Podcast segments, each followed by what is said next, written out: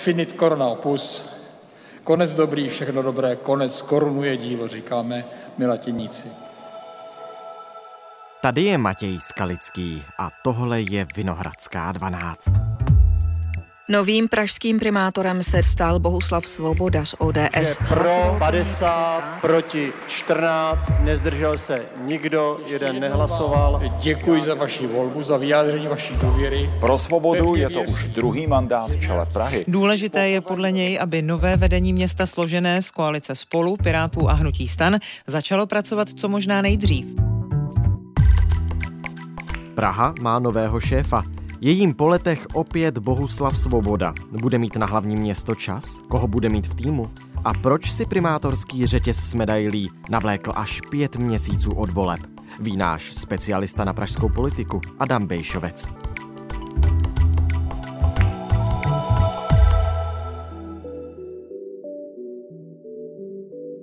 Dnes je pátek 17. února.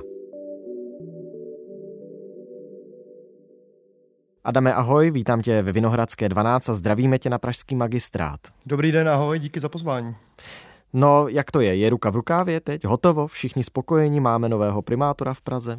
Máme nového primátora, ale co se týče uzavření té koalice, tam už ruka v rukávě určitě, nebo minimálně všechna ta uskupení to tak prezentují, že ta dohoda mezi koalicí spolu, Piráty a hnutím stan je hotová a definitivní. Eh, co se týká primátora, to už je taky vyřešené. Zvolený tedy je Bohuslav Svoboda z ODS, tak jak se předpokládalo a vlastně tak, jak koalice spolu proklamovala před těmi volbami, že tím kandidátem je její lídr. Dovolte, abych vás prvně z této pozice oslovil, abych poprvé využil tu čest hovořit k zastupitelům a k hlavnímu městu Praze jako primátor. No a jestli jsou všichni spokojení, Dovedu si představit, že stoprocentní spokojenost úplně nebude v koalici spolu a to vlastně ze dvou důvodů.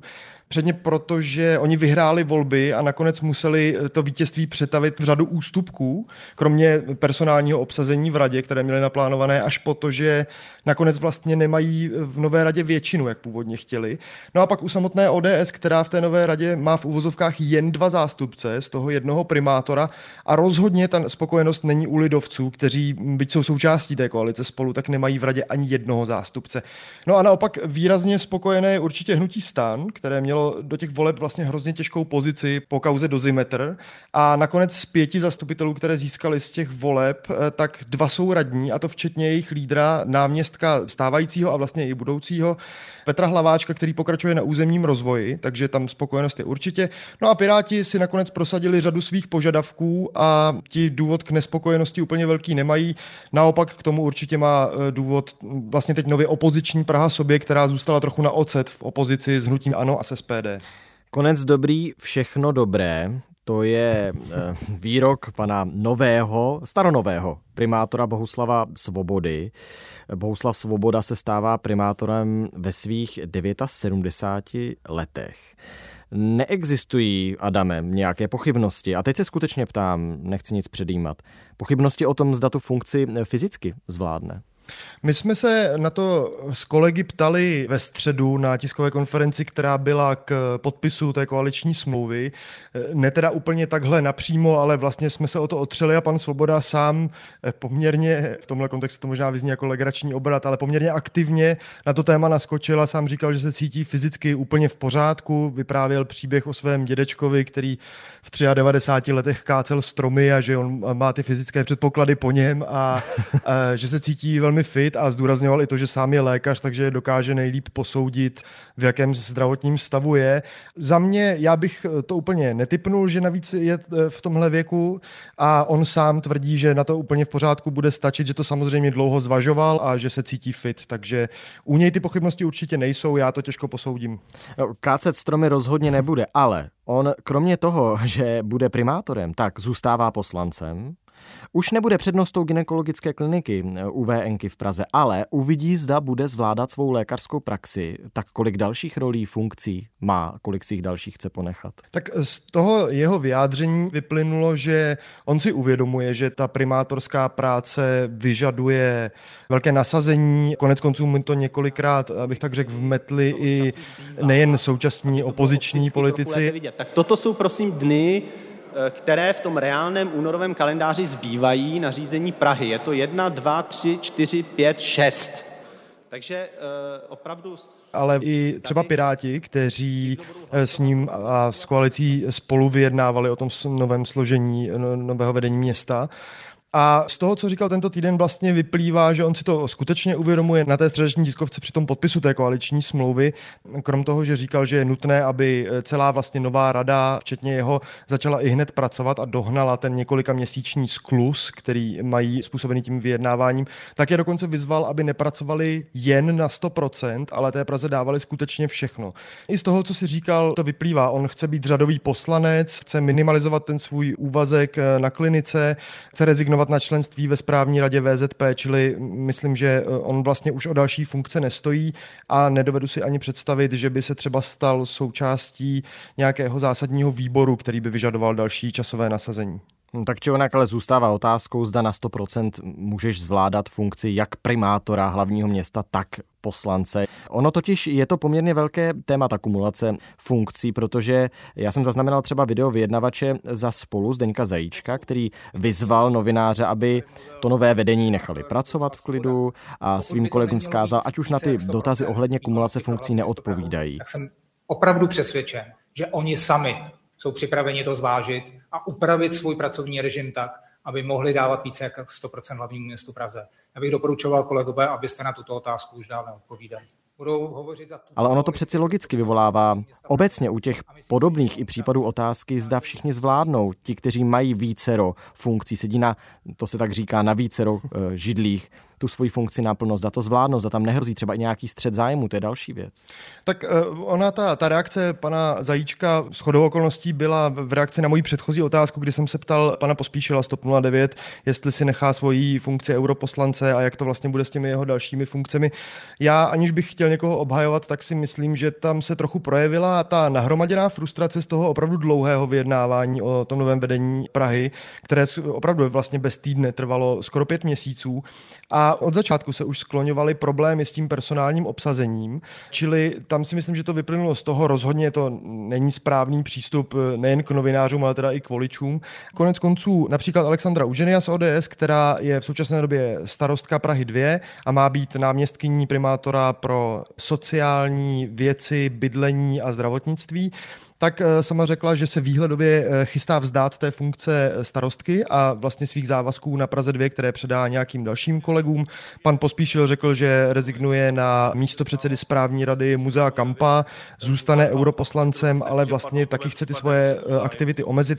Ač Muzeum Kampa není žádný výdělečný podnik, není to firma, která by produkovala nějaký zisk a zdůrazňuje, má roli v muzeu je bezplatná tak já z muzea odcházím protože tomu věnuji... Já jsem se ho potom ještě po teďkové konferenci té koaliční smlouvě ptal na to, jestli tomu rozumím správně, takže ani nebude kandidovat znovu do Europarlamentu a on mi řekl, že to ani neplánuje, i proto, že eh, je tedy náměstkem primátora.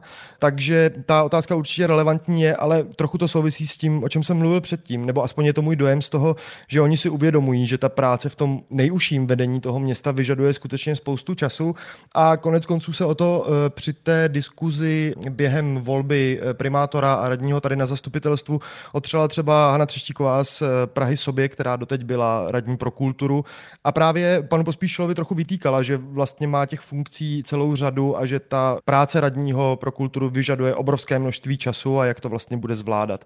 Takže eh, myslím si, že si to uvědomují, ale ta otázka určitě na místě je. Mm-hmm. A když ty jsi se bavil s panem Pospíšilem tedy o tom, tak on, jak už si řekl, on rezignuje na místo předsedy správní rady Muzea Kampa.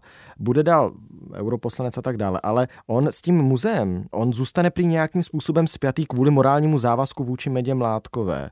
Zároveň tedy bude náměstkem mm-hmm. pro kulturu, tak tam nemůže hrozit nějaký střed zájmu. Pan Pospíšil to totiž úplně ne, nespecifikoval, co to vlastně znamená. A on sám říká, že těžko může dopředu sám říct, do jaké míry mu to může nebo nemůže, a nejen jemu, ty kumulace funkcí komplikovat tu práci. A on říkal něco ve smyslu, já si bohužel nepamatuju přesné znění té věty, ale něco ve smyslu, jako že po nějaké době voliči sami zhodnotí, jestli on tu práci skutečně vykonává tak, jak by měl, ale právě chce jít naproti tomu, aby ji skutečně vykonával tak, jak, jak by měl, tím, že se vzdá některých těch funkcí. Ale potenciální střed zájmu, já si myslím, že tam určitě je.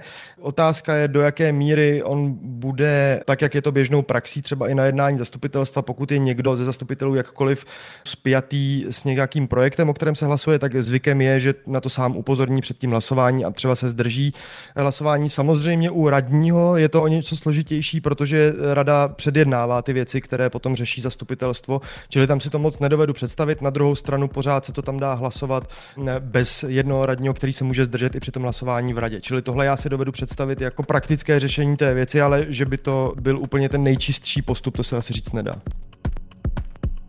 Deník N velmi trefně píše, že Praha bude mít dva primátory.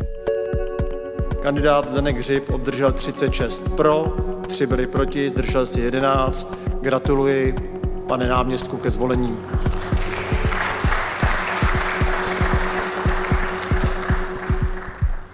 Jak to čteš?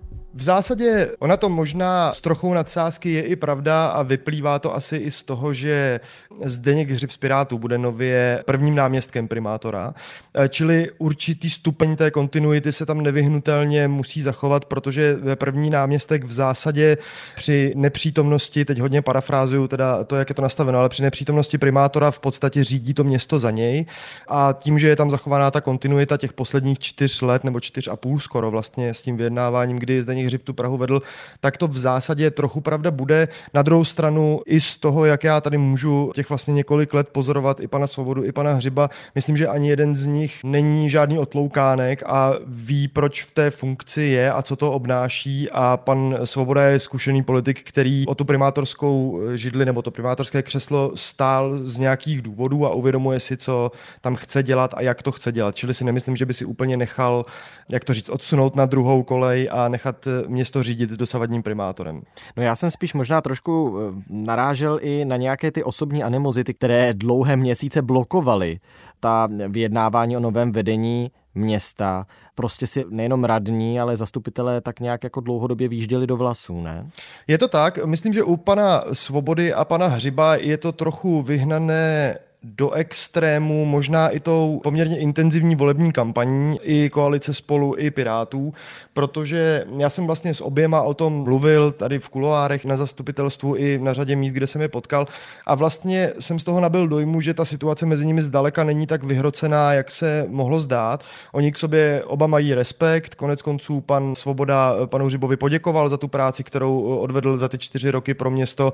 Jestli se nepletu, tak dokonce ten vztah je uší o to, že že nový pan primátor Svoboda zkoušel pana dosavadního primátora Hřiba u státnic, takže tam uh, oni jako mají osobní vztah dokonce. A jak říkám, myslím si, že ten vztah není úplně tak vyhrocený, jak se může zdát. U řady jiných politiků napříč tou novou koalicí to Problematické částečně být může. Paní Ugenia například ale říkala, že všichni jsou dospělí lidi a zkušení politici a že prostě vědí, jak to teď musí fungovat, aby to město jelo dál. Že i ta opoziční práce v zásadě spočívá v tom kritizovat tu vládní garnituru, upozorňovat na nejasnosti nebo se na ně doptávat a tak dále. A navíc tam si myslím, že bude velkou roli hrát i to, že skutečně ono se v prosinci ukázalo, že jiná možnost než poskládání takovéhle koalice vlastně neexistuje. A to si myslím, že může být i poměrně významný hnací motor té stability té nové koalice, kterou spochybňuje trochu i ta nově opoziční Praha sobě, která a, vlastně částečně i hnutí ano, které říká, že ta koalice je postavená na vládním základě, na tom vládním půdorysu, jak oni říkají, ale programově vlastně ty strany nemají e, v zásadě moc společného a přesně jak si to říkal ty, poslední čtyři roky na sebe vlastně útočí a vyčítali si kde co od konkrétních projektů až po přístup k tomu zastupitelstvu, ale skutečně už toho moc jiného nezbývá, takže to by mělo fungovat i kvůli tomuhle.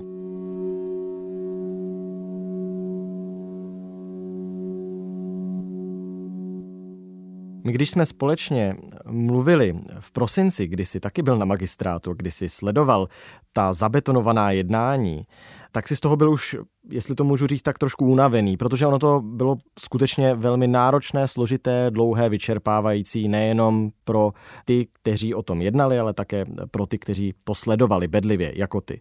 Co se stalo, že teď, v únoru, ta jednání byla mnohem hladší že prostě se všichni tak nějak jako shodli a už byli tak všichni hotoví, že to trvá tak hrozně dlouho, že si řekli, už to prostě musíme rozseknout.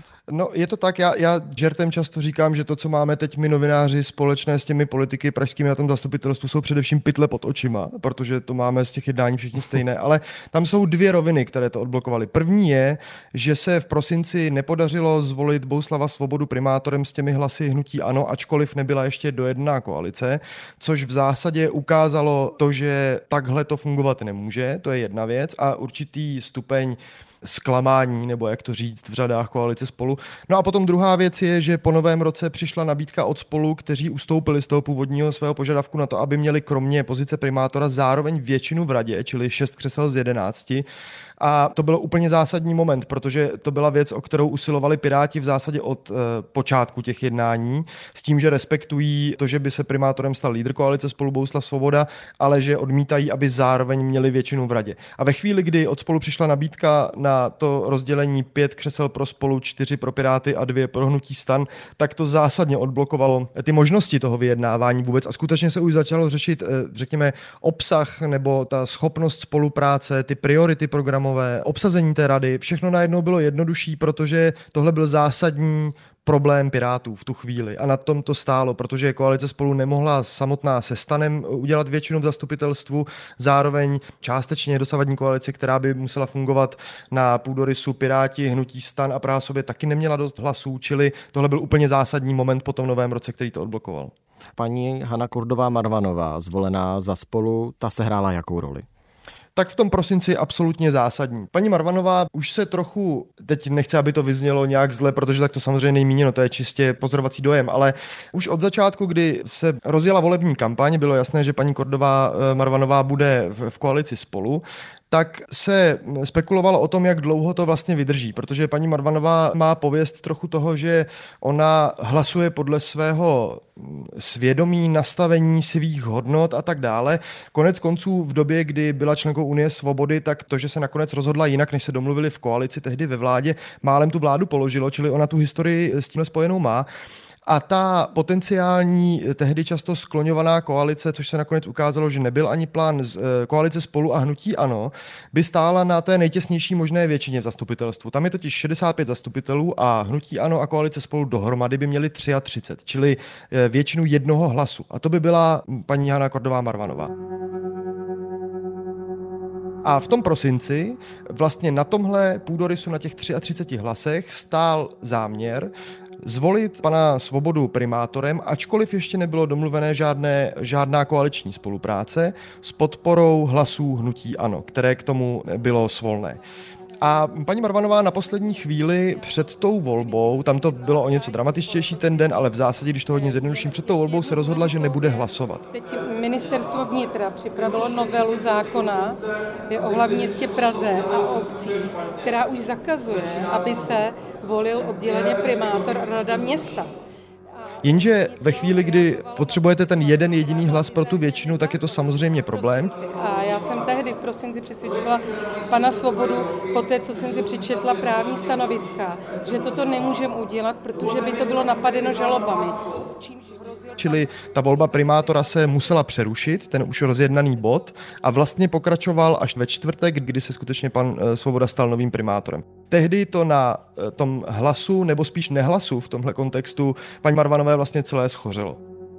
No a nakonec Hanna Kordová Marvanová při tom nynějším hlasování se nakonec zdržela. Jsem se ale dozvěděla před necelými 14 dny vlastně z médií, že výslovně tam nemá být pod tou koaliční smlouvou, že si to spolu nepřeje.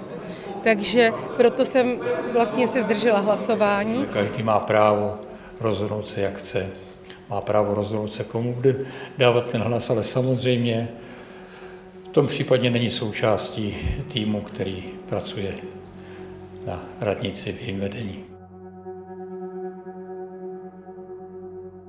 Pojďme přiblížit novou Prahu. Jaká bude za primátorství Bohuslava Svobody? Na čem se teďka v nové radě hlavního města Prahy dohodli? Co budou ta hlavní témata? Myslím, že ta nová Praha bude hlavně velmi zajímavá. E, souvisí to i s tím, o čem jsme se už bavili, a to je, že doteď e, ODS a Piráti byli vlastně proti sobě jako opoziční a koaliční strana a často v těch e, věcech, které teď proklamují za společné priority, si hodně nerozuměli. Bude tedy zajímavé sledovat, jak se bude vyvíjet třeba doprava v Praze protože na tu měli opravdu velmi odlišné pohledy od začátku. Doteď měla dopravu na starosti Praha sobě, pan náměstek Adam Scheinher, a nově ji bude mít právě dosluhující primátor, nebo teď už vlastně bývalý primátor eh, Zdeněk Hřib z Pirátů, který převezme jako první náměstek eh, gestci dopravy. Samozřejmě, já už jsem se viděl s panem ministrem Kupkou, potvrdili jsme si, že například vnitřní městský okruh je nejenom zájmem Prahy, že ho budou používat i obyvatelé jiných krajů, Eh, že je to skutečně stavba nadregionálního významu, to znamená v momentě, kdy tady bude... Čili o to to bude pikantnější. Koalice spolu avizovala, že do těch už zahájených nebo rozpracovaných projektů v žádném případě nechce házet vidle, abych to řekl lidově úplně, ale že je potřeba prostě vyřešit, jakým způsobem se bude Praha rozvíjet. Oni vlastně dohromady teď ta nová koalice proklamují, že chtějí, a dokonce i pan Svoboda explicitně to řekl sám, že je důležité najít balans mezi tou hromadnou dopravou, tou pěší dopravou a tou automobilovou dopravou, aby se v té Praze nikdo necítil znevýhodněný. Druhá věc, která je pro eh, tu novou koalici prioritní z těch jejich vyjádření, je například bydlení a dostupnost bydlení a dostupné bydlení a nová výstavba a společně se chtějí všichni věnovat i školství. Tam se to týká především vlastně nedostatku míst ve školách, ať už základních nebo středních v určitých částech Prahy. Tohle budou ty určitě úplně zásadní věci. No a pak se má nově zřídit i výbor pro energetiku, který vlastně má pomoct s tím, jak se město bude stavět k energetické krizi, respektive energetické soběstačnosti a bezpečnosti. A tam například Petr Hlaváček ze stanu má eh, poměrně ambiciozní projekt takzvaných energocenter, která přes tepelná čerpadla mají vytápět část Prahy vodou z Vltavy. To je projekt za obrovské peníze, eh, stojí obrovské úsilí, čas, trochu souvisí i s klimatickým plánem a tohle bude zajímavé sledovat, kde se najde ten konsenzus a jestli se vůbec najde, protože i tohle byly velké třecí plochy původního eh, volebního období.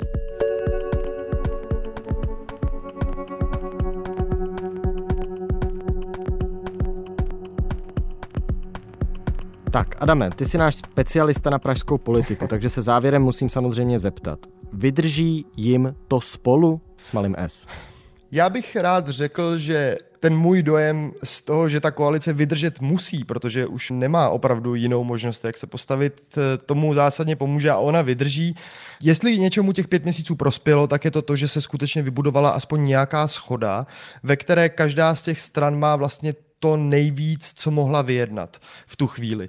A to si myslím, že by mohlo být dalším prvkem, který pomůže tomu, aby ta koalice byla stabilní. Ta nová opozice si to ale vůbec nemyslí. Jan Čižinský, lídr Prahy, sobě například říkal, že ta koalice je vlastně nestabilní už teď, protože je složená z celků, které nedrží slovo. Předpokládám, že tím narážel eh, na to, že původně Piráti byli v alianci s Prahou sobě, nakonec ne. I ze zkušeností jeho, teď myslím, ne mojich samozřejmě s eh, ODS a s dalšími. Myslím, Myslí si, že Praha bude stagnovat. Uvidíme, jak to dopadne. Já si myslím, že ten zásadní bod toho, aby ta koalice vydržela, je, že neexistuje v zásadě jiné řešení, než jak tu koalici postavit, než na tom vládním půdorysu, protože se ukázalo, že spolupráce s hnutím ANO není přípustná pro ODS, pro voliče ODS, pro koalici spolu a vlastně není ani funkční, protože nemá dostatek hlasů. No, zajímavé dny Prahu čekají, sledovat to určitě bude Adam Bejšovec. Moc děkujeme a ještě jednou zdravíme na magistrát. Já moc děkuji za pozvání.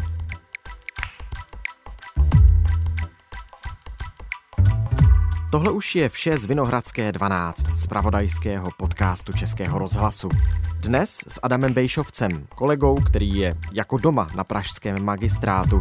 Poslední dobou možná i víc než doma, protože ta jednání o novém vedení byla opravdu velmi, velmi dlouhá. Touto epizodou končí pro tento týden i Vinohradská 12. Další díl vydáme po víkendu a najdete ho na webu iRozhlas.cz, v aplikaci Můj rozhlas a ve všech dalších podcastových aplikacích. Naslyšenou v pondělí.